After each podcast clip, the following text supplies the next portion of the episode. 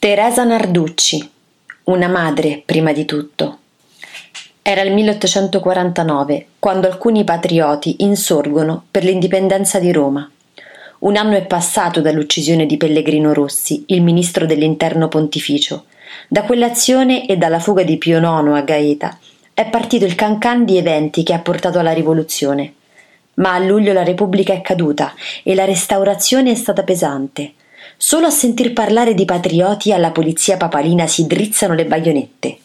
Figuriamoci quando le autorità vengono a sapere che qualcuno festeggia l'anniversario della morte del primo ministro con un allegro banchetto. È la madre del primo caduto per la difesa di Roma. Paolo, 19 anni, studente di architettura, sottotenente di artiglieria, lo ha visto morire il 30 aprile 1849. Il fratello Pietro, tredicenne, anche lui combattente per la libertà nel battaglione della Speranza, una formazione di adolescenti. Lei è Teresa Narducci, un'ardente repubblicana. Lo sanno i patrioti, ma lo sa anche la controparte, che la bolla come sovversiva e non la lascia in pace. A metà novembre del 1849, come ogni anno, si ricordano i militari pontifici caduti. La cerimonia si svolge a Sant'Ignazio, con il ministro delle armi e una schiera di ufficiali in pompa magna. Pace agli eroi morti per la patria! si sente gridare.